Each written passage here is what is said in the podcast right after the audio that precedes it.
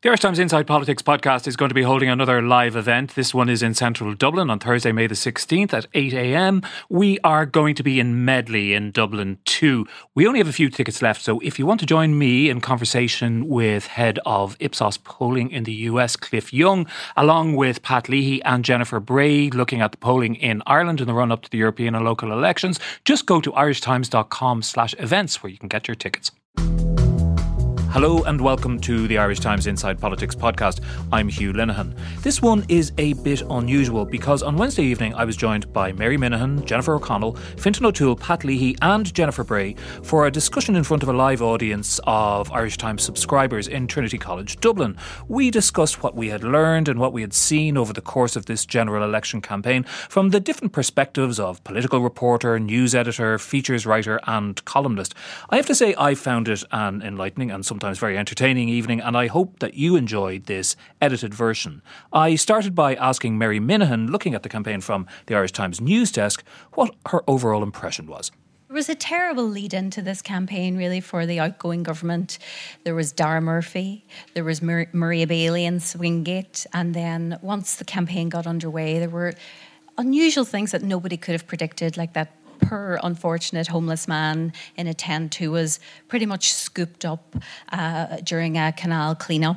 Uh, Catherine Noon calling her own leader autistic and managing to insult families all over the country whose children actually feel too much, never mind feeling too little.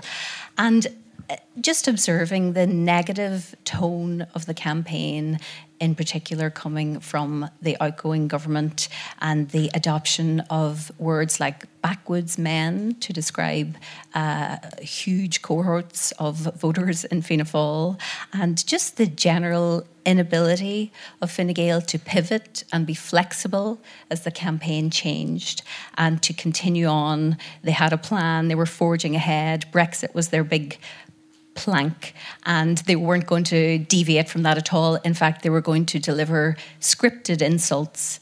Uh, very surprising to hear a gentleman like Simon Coveney speak about Micheál Martin in such a derogatory way and say that he knew him better than most and he wasn't the person he wanted to see uh, leading Ireland through the second phase of Brexit. So those were my initial observations of uh, of how the outgoing government has mishandled the campaign. And Jen, your job is just go out and to see these things happen and to go to the manifesto launches. I always wonder, I have never been to a manifesto launch in my life. Is it as boring as it looks? Yeah, um, it, it is. I'm not going to lie to you, it's pretty uh, boring. What, what, is, what, apart from the contents of the manifesto themselves, and we know that some of those have not been that mm. impressive, but the events themselves, what, if anything, do they tell you about the state of a party, like, for example, Fine Gael, as, as Mary just described it? Yeah, I mean, obviously the whole point of those events and policy launches is to outline exactly that, a, a party's policy. But you, you can get an idea for how organised a party is or how disorganised they are. And I think if I give you uh, one example would be Fianna Fáil. They got a lot of criticism, and they've have had a lot of criticism over the last few months about their housing policies. So one thing that they were criticised over was, you know, rent freezes. Before Christmas, Micheál Martin called for a rent freeze. Next of all, they have legal advice which says it's unconstitutional. So there was kind of criticism that they weren't fully prepared and that they didn't really know what they wanted to do in terms of housing. So when we go along then to uh, their housing uh, policy launch, and, and their housing spokesman, Dara O'Brien, is there, and you go in and, and they say, well, we'll hand you your housing policy now and you can have a look through it, and then you can question us on on the different parts. And you're looking around for it and you're looking under the table and there's no sign of it. And um, afterwards there's no sign of it. And, you know, it just shows you how disorganised they are, and it lends itself to that idea that Fine Gael have been putting out that Fianna Fáil don't have any policies. So you, you can get an idea for it, but you can also, and I do think one point is, is important to say, that smaller parties like the Socdems or People Before Profit, they don't have the party machinery behind them for the big launches or for the for the the glossy manifestos. So you do have to make a little bit of leeway for that, and, and to give, not that you give them an easier ride, but just that you understand they don't have that, that machinery behind them. But then if you take, for example, the, the Fine Gael manifesto launch and the Fianna Fáil manifesto launch are two hours uh, apart from each other. And the Fianna Fáil one, um, It was actually quite like this room. Uh, it was a theatre launch, and it was like being at a school play. Kind of had Micheál Martin in the middle with a big spotlight on him, and then other people, all his kind of his favourite frontbenchers, and then the B team over in the corner. Um, and it was all about Micheál. It was the Micheál show. So two hours later, you go across town to, to the Fine Gael manifesto launch, and you have Leo and his favourite ministers, his Brexit halftime team that we hear so much about, and then his least favourite ministers sitting here in the front looking at him.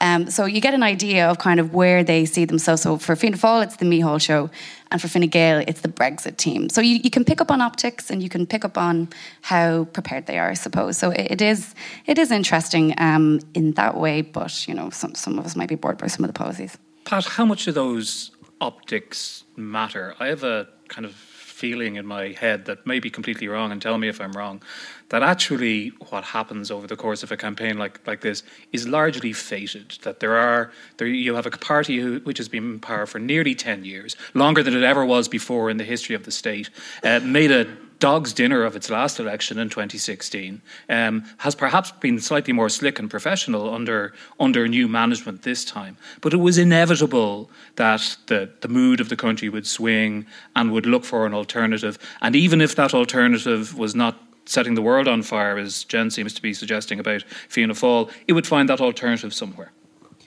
Uh, yes and no. So I, I, I think history shows us that... Uh, for a government to, for a party to ask for a third term in government is a very big ask from the voters. It is rarely done, but it has been done within living memory. And the two thousand seven election, which was the last time it was done, which people will recall that Bertie Ahern won his third term, was in some respects was kind of a model that Fine Gael were adopting for their strategy for this for this general election. They expected to be behind at the start. They expected to have a difficult first two weeks. And that's why when that difficult first two weeks manifested itself, there wasn't really any panic in Fine Gael. There was simply an expectation that this is what they had budgeted for, so to speak, and that things would come right in the last two weeks. But of course, they haven't. And some of us were wondering, why are they persisting with a strategy that is so clearly not working? And while it is a better campaign than that fought, the chaotic one fought by Fine Gael in twenty sixteen, it's also important to remember that in these things, a bad strategy that is well executed is actually worse than a bad strategy that is inexpertly uh, executed. And to some extent, uh, I think that's what we've seen. But I'm not sure the extent to which everything is is preordained, because in campaigns, campaigns are, are, are dynamic. Events matter. At the start of this week, um, and as judged by the numbers in our poll, Sinn Féin were on a wave. Now, people on the campaign trail were knocking on doors or looking at canvas returns had been telling us this since the since the start of the campaign. The poll confirmed it. But now the campaign has, if not, if not, if not quite been turned on its head by the controversy over the Paul Quinn uh, uh, murder, it has certainly taken a sharp turn in the final days.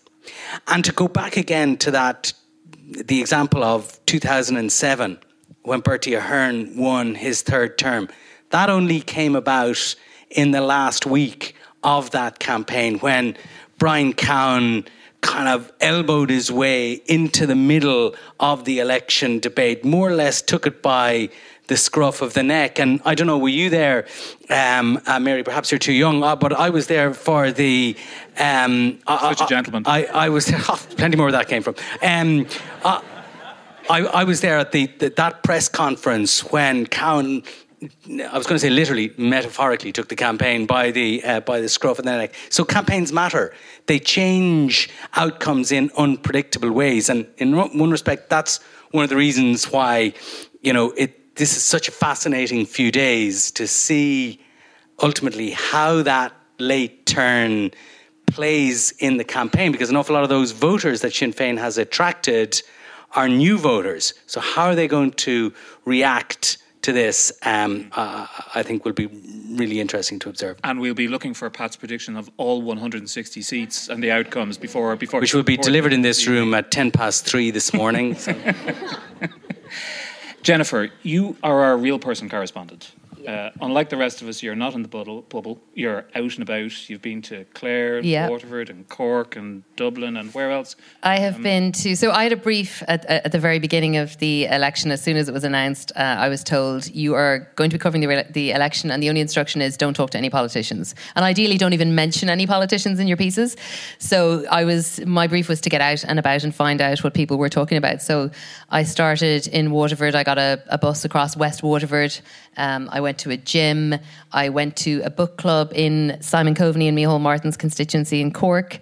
I went to a mart in Ennis, um, a men's shed in Rams Grange, Verona Murphy country, um, a mum and baby or a parent and baby swimming group in Dunleary. Uh, I spent a day in Adamstown. And I, I think that was only Monday. No. Wow. um, and this week I've been in uh, with students in N C A D. Um, so I've been all over and I've I've been talking to people. And the C word came up like really quickly, really decisively uh, from the very beginning.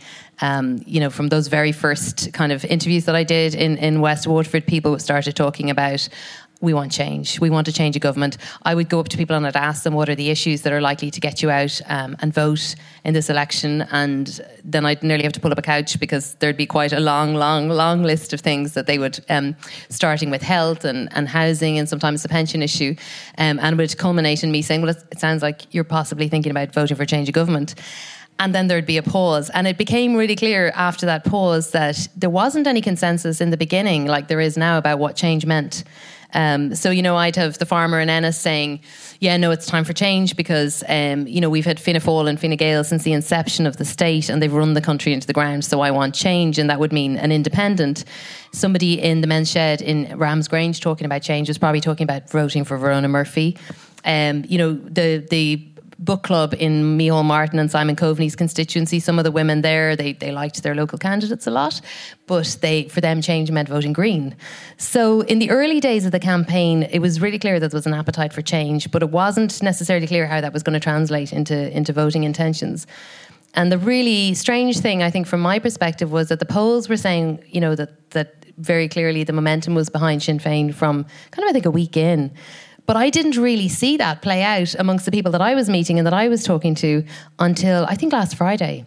And I got on a bus at seven o'clock in the morning in Cork that was bound for Belfast, and it was a bus load of people who were going to have their cataracts removed um, because it, it, they could get it done in basically ten days in if they went to Belfast on a bus versus a four-year waiting list here in the Republic.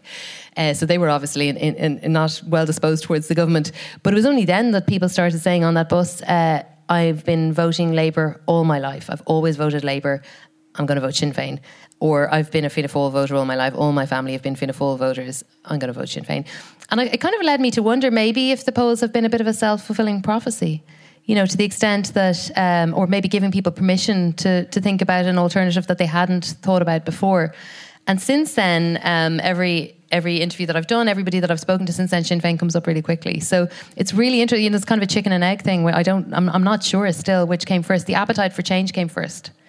Well, it's very useful we have you here then, Fintan, because only this week, I mean, you are you one of the people uh, who was given permission by the polls to uh, uh, to think in a more in a more positive fashion about Sinn Féin's contribution to Irish politics than you have heretofore? No, because if you remember, we had a conversation on the podcast at the very beginning of the campaign when I was saying these things, and so I've been thinking this a long time. I mean, I, I've been thinking about, maybe very selfishly, but I'm thinking about myself and, and hypocrisy, right? So... Um, I've been attacking Sinn Féin since before most of you were born. You know, I mean, I've, you know, I started writing this column in nineteen eighty-eight at the height of the Troubles. You know, and and you know, consistently since then, um, I've I've been a very strong critic of the I R A and, and and of Sinn Féin for its support for the I R A. What was I saying all those years? What I'm saying was, you should be pursuing your objectives by peaceful, democratic means. You know, and. That raises a question when they're doing that. At what point do you say, well, that's legitimate now? You know, not, not I'm not a Sinn Féin supporter. Uh, I'm not urging people to vote for Sinn Féin. I'm simply saying that at a certain point, maybe after twenty-two years after the Belfast Agreement, you might get to a point where the, if, if we were telling them to do this, then we have to accept the legitimacy of them doing so as part of our political system. And the other thing I just feel a hypocrite about is the last two or three years, I've been consistently saying Um, Sinn Féin has a duty to be in government in Northern Ireland. They've a duty to use the, the, the seats they have at Westminster to try to affect the Brexit thing. That's gone now, but it, over those years I've been saying that. Um, you can't keep saying to them, you know, get stuck in, be part of government, take responsibility for decision-making, grow up. And then say, but oh, that stops, that stops at the border. You know, you're not allowed to do that in Dublin. Mary, I'd like to ask you about Sinn Féin, because I think you have a particular perspective on coming from Derry. Yeah. Um, you were saying to me earlier on that you remember doorstepping or interviewing Martin McGuinness like two decades ago. Yeah, I actually, I checked the Irish Times archive actually to to work out if it really was that long ago, and it was. Um, this Cub reporter, Mary Minahan, doorstepped uh, Martin McGuinness, who was a relatively new Minister for Education at the time. And I had come from, like, my parents would have been teachers, you know, and you can imagine the shock of the new. Who was coming to look at the schools now? It was Martin McGuinness, you know. Mm. It was just a, an incredible change. And I remember, I can remember stopping with him in a, in a doorway and sort of nervously saying, "Mister McGuinness, you know, I'm from the Irish Times." And, you know, he said, "How's the Irish Times?" I thought, oh, you know, you're you're sort of disarmingly charming. But I, I remember asking him the, the big issue of the time, believe it or not, was whether or not the eleven plus would be scrapped in Northern Ireland. And I just looked back at my report there. The North Minister for Education, Mister Martin McGuinness, yesterday announced the establishment of an independent independent review body to decide if the eleven plus examination could, should be scrapped. I highlight that to show how quickly people can assimilate into government. And I think, you know, if you're looking at the Sinn Féin manifesto now, it's an unashamedly socialist manifesto, which is interesting because I think if you look at their budgetary proposals in the last few years, they've been inching slowly towards the centre. And this time the party just hauled it back and offered something. You might want to call it old-fashioned, if that's a judgment, you know, on socialism. But I think people are mature enough and reflective enough and observant enough to look north and see that Sinn Féin has been has played a very substantial role in government there. And a bonus for the party, of course, is that Stormont is up and running again. I think that has taken away a huge plank of their opponents' uh, attack, what they plan to attack them on. But, you know, the north hasn't transformed into some kind of socialist paradise with Sinn Féin in power. You know, I don't see any Cuban-style health service in operation up there, very, very far from it.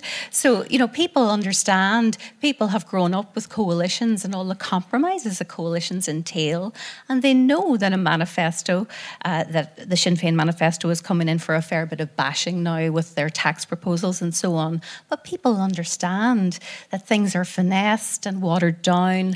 That's the nature of coalitions. That's how they work. And just also, um, you hear a lot from people in the north on both sides of the divide. They get pretty pissed off about this thing of us down here telling them that they have to have Sinn Féin in government and then saying, well, it's, but it's not good enough for us. We deserve better. Yeah, I, I do think that probably is valid. Although people understand, you know, there's been a peace process and there is a reason why the two former enemies, uh, maybe still sometimes still enemies, have to govern together up north, you know. And obviously the big issue now, as has been referenced, uh, is the the awful, awful atrocity that was the murder of Paul Quinn thirteen years ago. And uh, the, I suppose, Mary Lou McDonald's prevarication on her party's opinion of the Special Criminal Court and what should happen to that. It took her an awful long time in the debate last night to get around to saying that she wanted a review of the court and that the manifesto wasn't looking for abolition. But I'm not convinced that those two issues are coming up on the doorsteps uh, where Sinn Féin um, people are knocking. I'm just not convinced that is happening. And I think the you cannot underestimate the change of leader at the top of that party. I think that has been an absolutely fundamental it's it's just massive, you know, and I haven't spoken... Let's be honest, Gerry Adams was a disaster in things like leaders' debates and speaking to the, the, the needs and the wants of people in the Republic. Yeah, and he was a block, I think, to the party's progress, although very popular within the party, obviously. But, um, you know, certainly from talking to backbench Fianna Fáil and Fine Gael T Ds in the past, they would have, you know, and you would have, just shooting the breeze about coalition options for the future, they would have always just said, not with him there, not with him there. And he's gone now. And I think any objective observer would have to say Mary Lou McDonald has had a, a good campaign after a, a very poor last six months, but uh, a very good campaign. And if I can use the word that probably sounds a bit odd for an anti-monarchist party, but a very almost regal campaign where she has mm. elevated herself above the fray and allowed uh, Micheál Martin and Leo Varadkar to kind of bicker it out.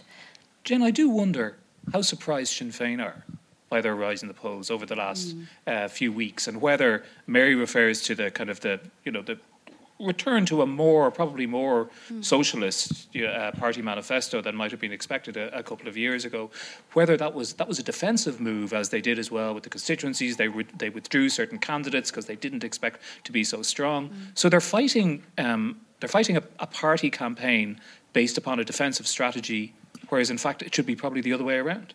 Yeah, indeed, and they are surprised. Uh, um, a lot of them are reluctant to say that out loud, um, but but they are, and the sense I get from talking to uh, a lot of the outgoing T Ds is that they do regret um, the decision to only run forty-two candidates, because what that means, obviously, you need a, ma- a majority is in, in the next poll will be eighty. So, you know, you're not in with a shout of even being anywhere near that. Um, and I think the fact that they only ran forty-two candidates is reflective of the, the how they thought they'd do and the vote share that they would get. And from digging around a little bit, it seems to me that it, last May, and only a couple of months ago, they had a really bad local election. They lost half their council seats. And what they did afterwards was they sat down and they took a hard look, not only at what went wrong, but also what they did right. And they figured that the best thing for them to do would be to focus on solutions, solutions to the crises in health, housing and childcare, and to put out what their solutions would be in a more coherent manner in leaders' questions and in the Dáil. And they did that over the, over the those months. Then came the uh, by-elections, and they had uh, success with Mark Ward. And that was kind of a validation of their more positive message, because then they could look at that and go, this is working. Um, um, and then, of course, I don't think anybody really was expecting the election quite so early. A lot of people were kind of banking on spring. So when it came to this, then I think they thought they were going in the right direction. Um, and they got so far and the start of the campaign, and then obviously the first poll.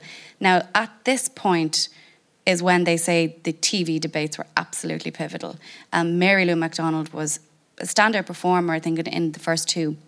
And that brought a lot of people along as well. And really interesting to hear your theory about which came first, you know, and I think it all kind of feeds into each other. So I think the kind of attribute Sinn Féin's rise or apparent rise in in, in popularity, um, we'll see, we'll see at the weekend, um, to, to attribute it to one thing is reductive.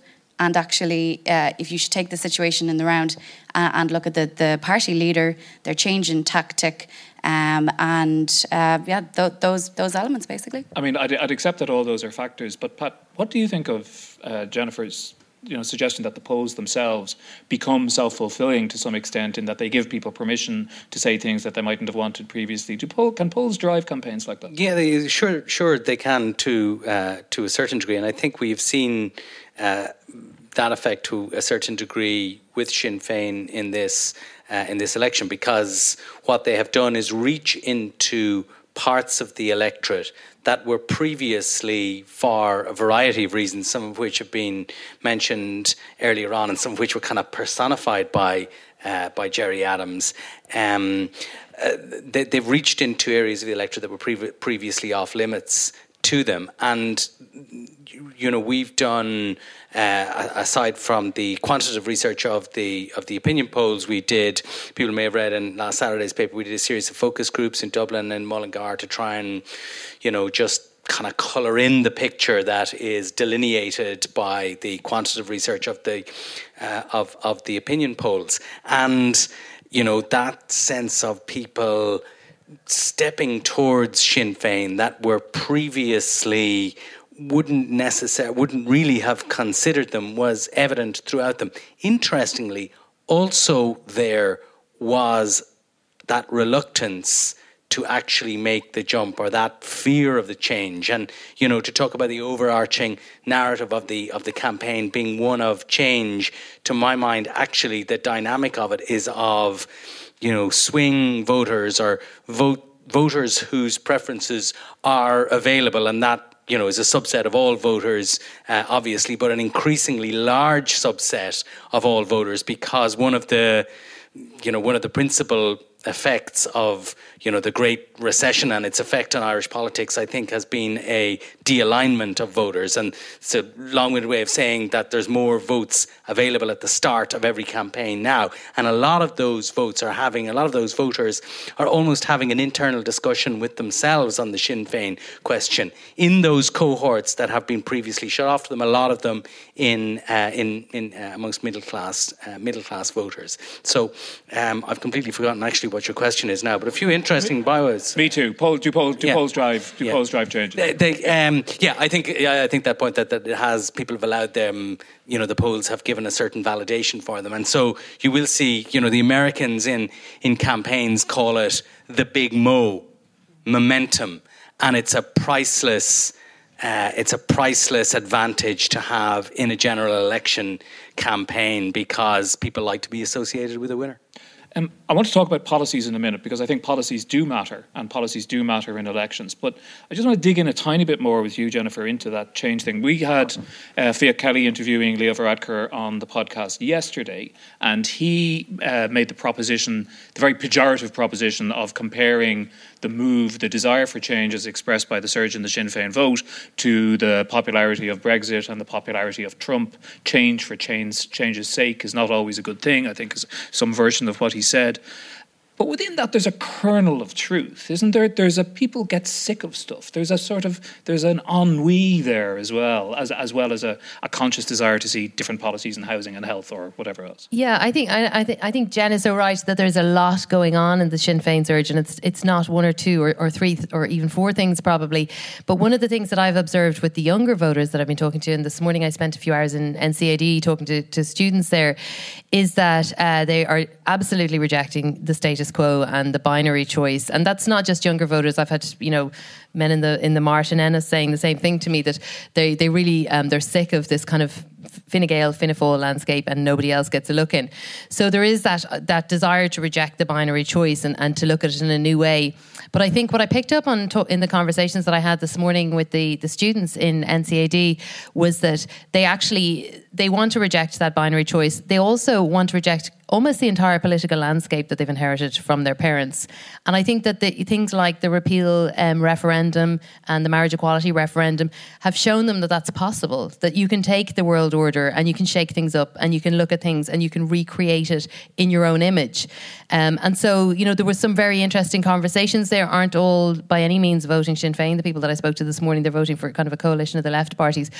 But they just felt that uh, the, the, the landscape and the binary system has nothing to offer them anymore. And so it isn't an outright rejection. There's no there's no strong dislike of, of Leo Varadkar really coming across in the people that, that I spoke to. And, and in fact, you know, it hasn't been that much about personality at all. It's been really about issues, the conversations that I've been having with people, with one exception. And that exception is that they tend to talk about Mary Lou rather than Sinn Féin. So they'll say, uh, I'm not going to vote Fianna Fáil or Fine Gael anyway. Might vote Mary Lou though.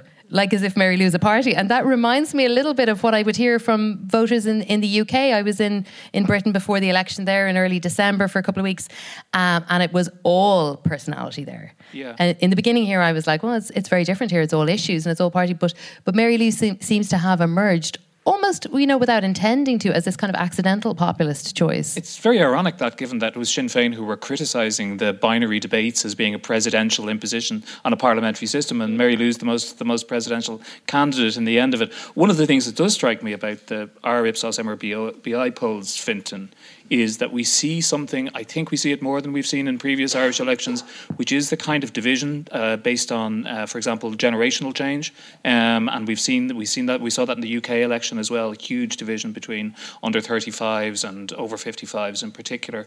And I wonder, because we know that housing in particular is something that, that plays out in a very generational kind of a way, is that something that's driving things, new things here? Um Yes, it is. You know, I, I think a few weeks ago, the start election campaign, I wrote a column saying we were the most risk-averse electorate in the democratic world. Uh, and I think historically that's true. You know, if if you look at it, um, we've basically had an uh, an alternation between governments led by w- one of two centre-right parties. You know, for the entire history of the state, there's, there's no parallel to that anywhere else. You know, where where you've effectively got two branches of the same party compete and they lead the government.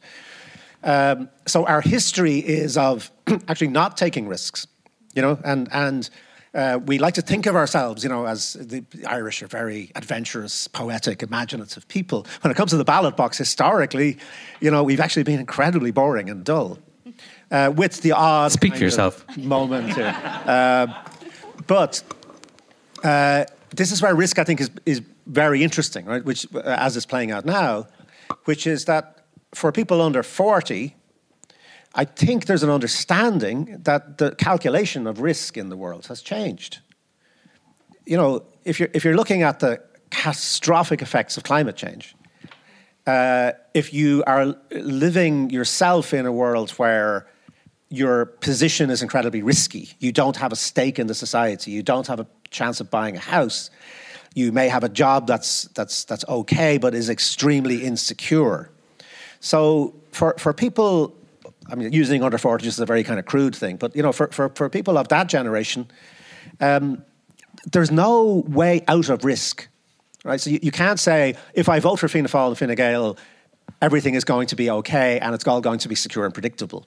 People know actually that the world they're living in is one uh, where, unless things change very radically, then actually that's where the danger lies. If we do nothing, the danger is existential, right? The danger for the species is there, obviously.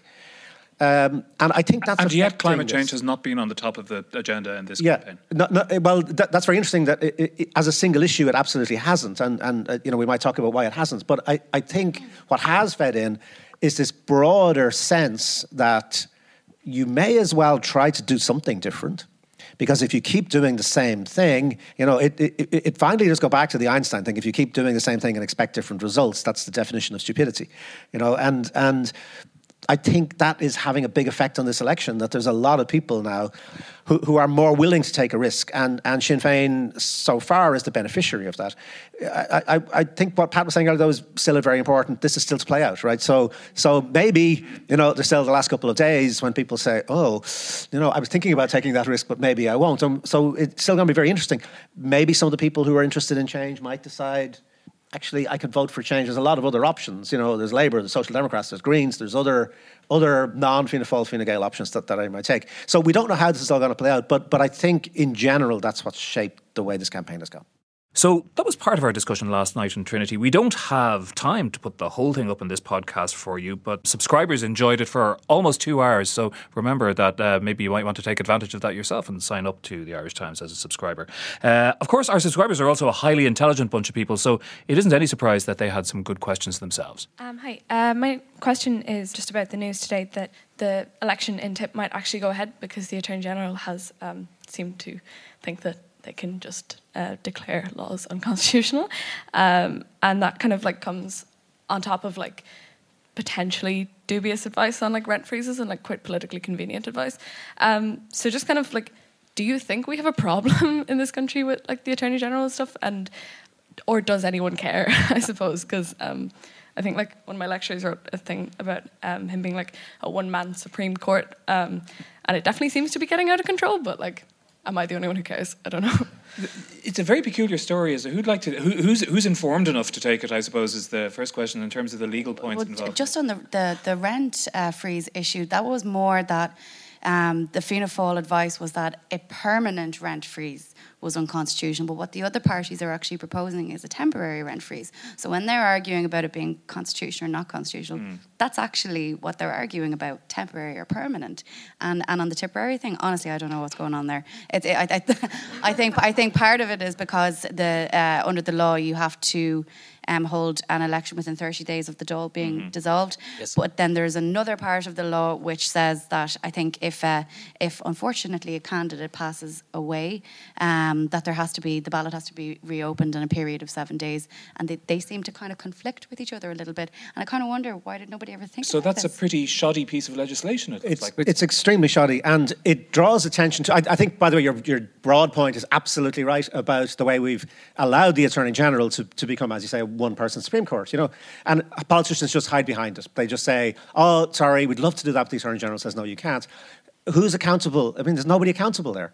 I mean, the, the Attorney General, I'm sure, give honest legal advice, but but we all know that you ask fifteen lawyers about something, you'll get fifteen different pieces of honest legal advice, which which is bills. which is better. um, uh, yeah, uh, but but the, the the point about the Tipperary thing, I think, it draws attention to one of the absolutely disgraceful things that's going on right now with this election, which is the shambolic nature of electoral organisation. We've we've been saying for thirty years, everybody's been agreeing, that it's a disgrace that we have no independent electoral commission. You know, to actually look at electoral law, to implement electoral law, to make these decisions, uh, to be completely independent of the system, to draw up um, the boundaries, you know, to actually run the entire system in a completely independent, transparent, open way. And here we are going into yet another election without it. There was no reason at all why the government couldn't have delayed itself for a couple of weeks and, and got that piece of legislation done. Um, things like postal voting. I have to be in England on Saturday, so I had to apply for a postal vote. I've never done it before. I don't know if people know. Uh, do you know how long you've got to apply for a postal vote? Two days from the calling of an election. You know? So most people who might want to have a postal vote, you know, by the time they actually realise, oh, the election's been called, I better get organised, you said, no, sorry, it's too late. You know, that just basic stuff around that way, the, the register is drawn up, the way the whole thing is run is is absolutely shambolic, and this is another example of it. And just finally, it's incredibly naive in the period of electoral interference from foreign powers and Cambridge Analytica, all that stuff going on. We we have no system, really, for, for guarding the integrity of our elections. Just just very briefly, I agree one hundred percent on the need for an electoral uh, commission, and, uh, and especially in the days of foreign interference, uh, as you say. And the election in Tipperary is very close to my own heart, um, uh, being a lucky native of that uh, of that county, and Jane gave an admirable summary of it. But I think that the actually the the, the, the piece of legislation that is causing the trouble tells us something important about the way we have structured our elections, because the idea behind it was if the candidate dies, that the big parties might lose that, they might lose that seat, and therefore the whole thing had to be suspended while they found a relative, I mean, this isn't actually in the legislation now, but but, but this is what they mean, while they found a relative, A, a, a, a son or a daughter, preferably, or the stupid brother who always had to stay at home and mind the farm, to run in his place, because otherwise potentially a seat would be lost, and therefore the election couldn't go ahead if, uh, if one of our seats was at risk of losing. So it's it's it's a small and kind of peculiar thing, but it tells us a lot. This is the kind of insight into Irish democracy that we pay for, which are which are Irish Times subscriptions. Um, we, we had somebody in the middle. Did you manage to get a mic? Hello. Um, I have a question about how little the process of governance seems to have come up. I, I'm talking about the, the substance of health, housing, uh, all that terribly important, but we very little concern about the way the governance process runs. For instance, I'm thinking of bills. I've only been shocked to hear there are fifty bills unimplemented. I mean, I'm not going back to the Shannon Reform Bill. I'm just talking about more recently. Um, the money messaging, how that's been used or not used, the um, bills that were, motions bills that were passed across by all parties, nothing's been done. I'm thinking of the anti-eviction bill about a year and a half, two Christmases ago, um, a couple of bills the Green Party brought in, uh, waste reduction. I mean, surely we care. Do we not care about the process of governments, that it's open, accountable and transparent? I'm waiting about over a year and a half to get a reply from a Fine Gael representative about an issue.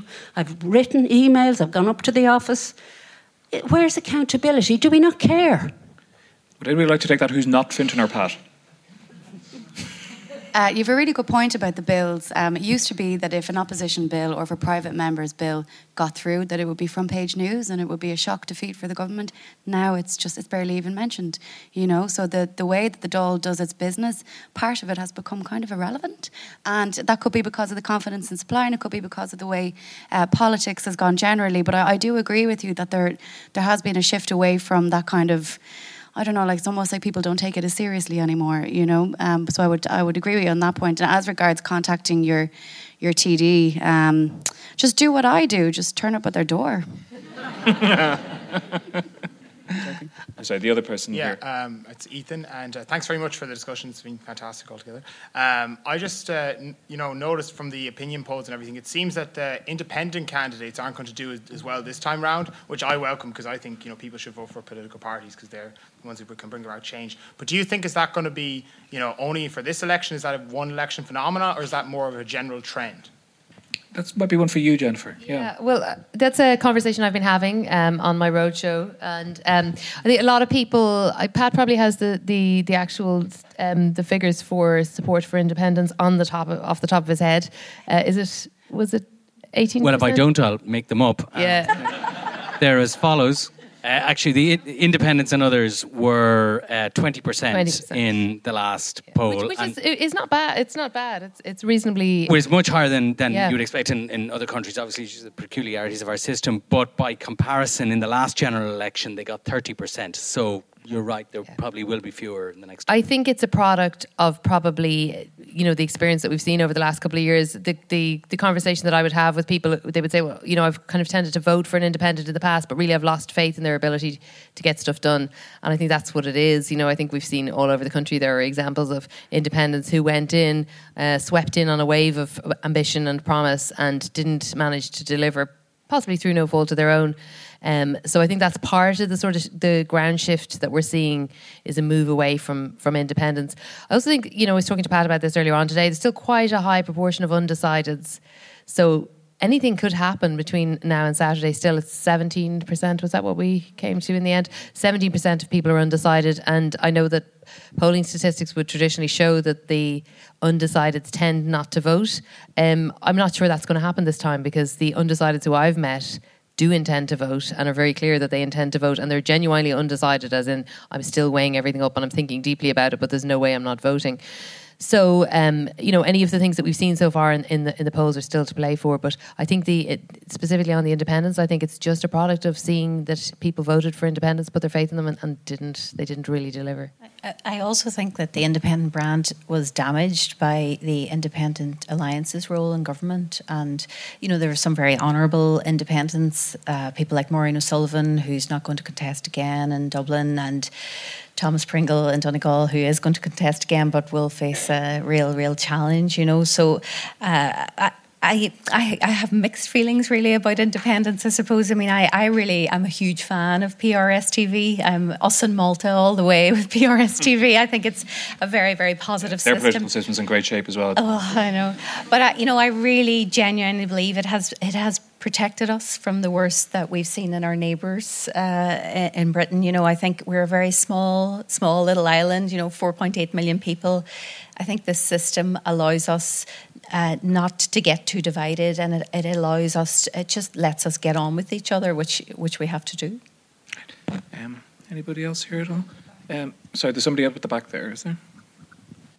Um, just uh, two questions. First question is... Um, If Leo Varadkar uh, loses, and Fine Gael loses about five or six seats, do you think there'll be an immediate uh, leadership challenge to him? And second question is, will we see the two Healy Rays back in the Dáil? it's, it's uh, unfortunately, our colleague Michael O'Regan has retired lately because I know he has very strong views on, on that kind of thing. Uh, we'll put this to each of the poll cores. One one can take each one. What was the first question again? The first question was a challenge oh, for Leo Varadkar. Uh, yes, I think so. Um, I think that Simon Coveney showed that he had the support of the grass of the grassroots membership of the party. Um, and I looked back actually on the hustings a while ago to look at, you know, when we can see Fine Gael going down in the polls, to see, you know, go back to where it all began for the two men. And they did actually paint a completely different picture for the vision that they had for the party. Hmm. At the time, Simon Coveney was talking about being more empathetic and going back to those roots, those kind of social roots. And Leo Varadkar was kind of all about getting those seats and, and you know, sweeping the boards and stuff. And um, I know that a lot of people in Fine Gael are looking back a little bit wistfully and wondering to themselves, what could have been if it was Simon Coveney? If they're thinking that now, imagine what it's going to be like if they suffer a massive loss. And yes, I think both Healy Rays will will get in. Yeah, in Rashid, there was a very bad T G Cahir poll for the Healy Rays, wasn't there, a few days ago, Pat? Uh, it was published published last night, which showed Michael um, Healy Ray was likely to retain his seat, but that Danny was in trouble, which led me to suspect that the whole thing had been invented by Danny, who will now... He's possibly singing the opinion polls to a tune he's playing on the squeeze box, as we're... It is my prediction, also like Jennifer, that uh, that the but that both Healy Rays, uh, that at least two Healy Rays will be uh, in in the Healy next. Healy Rays are an entire uh, political party in that part yeah. of the country. When I go down there, I ask people, "How are you voting?" I'm voting Healy Ray. They're a whole party. Number one, two, three. Um, Uh, but on the, on the subject of uh, of whether Leo Varadkar will face uh, a heave, um, under Fine Gael rules, there uh, there must be uh, leadership nominations must be opened if the party is not in government after a general election. Now, whether Simon Coveney would challenge him straight away if they went into opposition, I I, I don't know. But I did mark the time and the date when yesterday I had my first conversation with the Fine Gael minister who was probing the ground on this uh, on this subject. So, um, I mean... What do you think of Michael Noonan hopping the ball about Pascal? Uh, I think further evidence that the conversation is all... I mean, you've got to love politicians. I mean, the election isn't happened. The guy hasn't lost the election yet. And already the guy, the knives are being sharpening uh, behind him. But yet that conversation is certainly on. I think we can say with some... confidence, Jen, that the leadership ambitions of Simon Coveney, who, as Jen suggests, ran on a uh, platform, it ran against Leo Varadkar with a platform of returning Fine Gael to its just society roots, a far more social democratic approach. When Leo Varadkar was talking about, I will look after the people who get up early in the morning, I will cut your, uh, I will cut your taxes, and uh, you wouldn't have to be um, a political genius to figure out which approach might have worked better in this election. Mary, you'd miss Leo Varadkar though, wouldn't you? I think it's striking how little we've talked about Leo Varadkar tonight, and I was really taken by Jen's point when you were saying that on your travels, nobody was really being too critical of him. You know, I think it's astonishing really how quickly the sheen has gone off for Varadkar, and I think, would you say, Pat, it's a safe bet that nobody in this room voted for him to be Taoiseach? Unless there's any Fine Gael yeah. councillors, T Ds, or maybe members of Common. Well, or, we'll oh, let them, okay, yeah. okay. There's always one. we can, yeah. We'd ask them to put their hands up or their arses out the window, one or the other. Actually, Hugh, just on that point about Leo Varadkar, yeah. I followed him around a couple of different counties. I was in Longford and Offaly with him, and he actually does have a celebrity factor. I, was, I, sure. I kind of walked around behind him a little bit and listened to what people around me were saying. People are saying, "Oh my God, he's so tall." And another person said, "He walks so fast." Another one's like, "That's how he keeps his figure." You know, that, like, that's what they're talking. People are looking at him going, "You're so handsome." You know, when they meet him, like they do, they are impressed by him.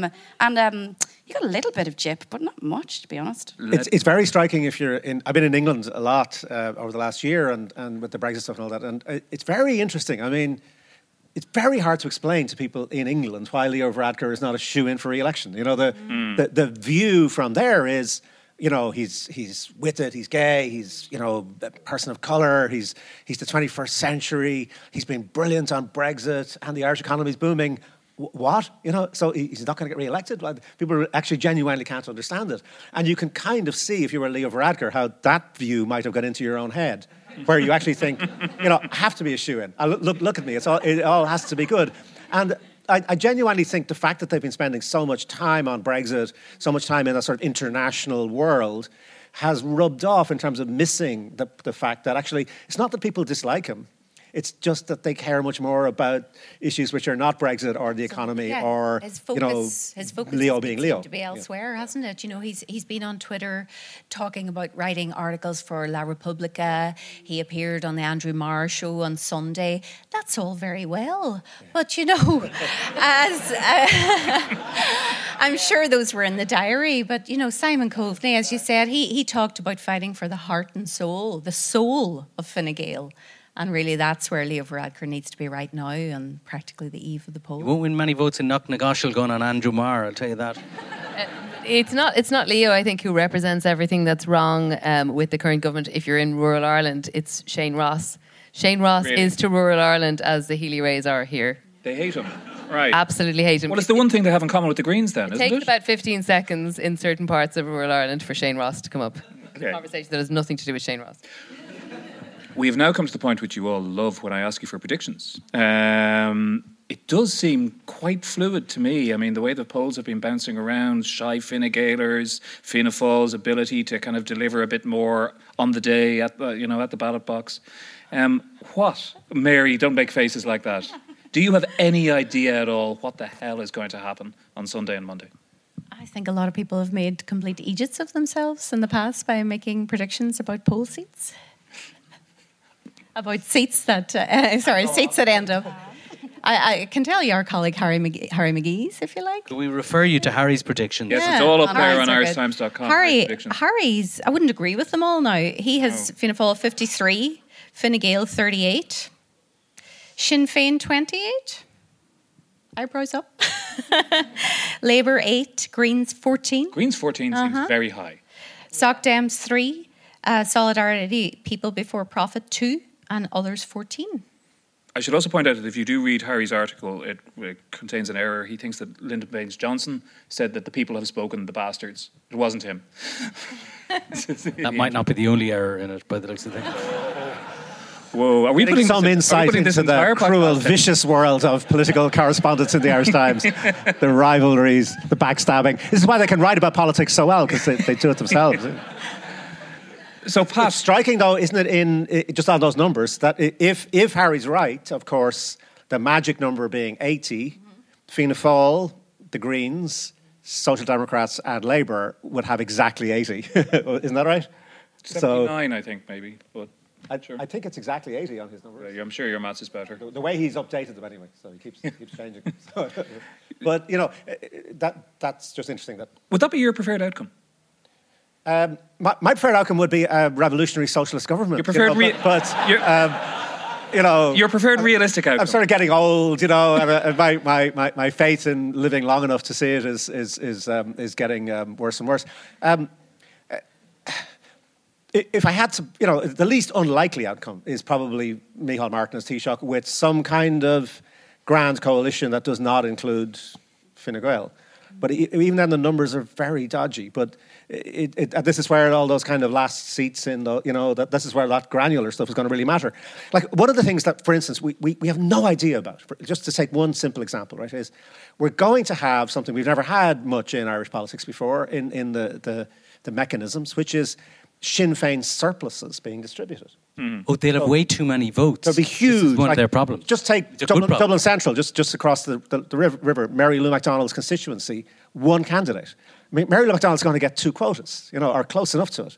Who, who, where do those go? I mean, it, it could elect Social Democrat, it could elect Labour, it could elect Green. We, we, just, we really have no idea. So it, how those numbers actually work out, but if you're going to say what's the least unlikely outcome, it's probably Micheál Martin with some kind of rainbow coalition around him.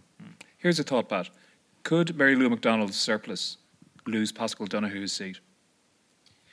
I actually talked to somebody uh, in Fine Gael about this uh, this evening. The feeling is that Pascal will probably be all right. He is not safe, no more than any Fine Gaeler is feeling that they're, that they're safe at the moment. And one of the things that one of the dynamics that will compound the party's difficulties is that discipline is kind of effectively broken down in the constituencies now, so the strong will eat the weak, um, uh, right, right across, metaphorically, across the, it, it, it, it's quite a except picture, in Meath where, uh, where it's literally, um, uh, but um, Uh, so I, I, yeah, I, I would be very surprised. Put it this way: if Pascal Donoghue le- uh, loses his seat, then Fine Gael will have uh, such a bad day that he wouldn't want to have been leader of the party anyway.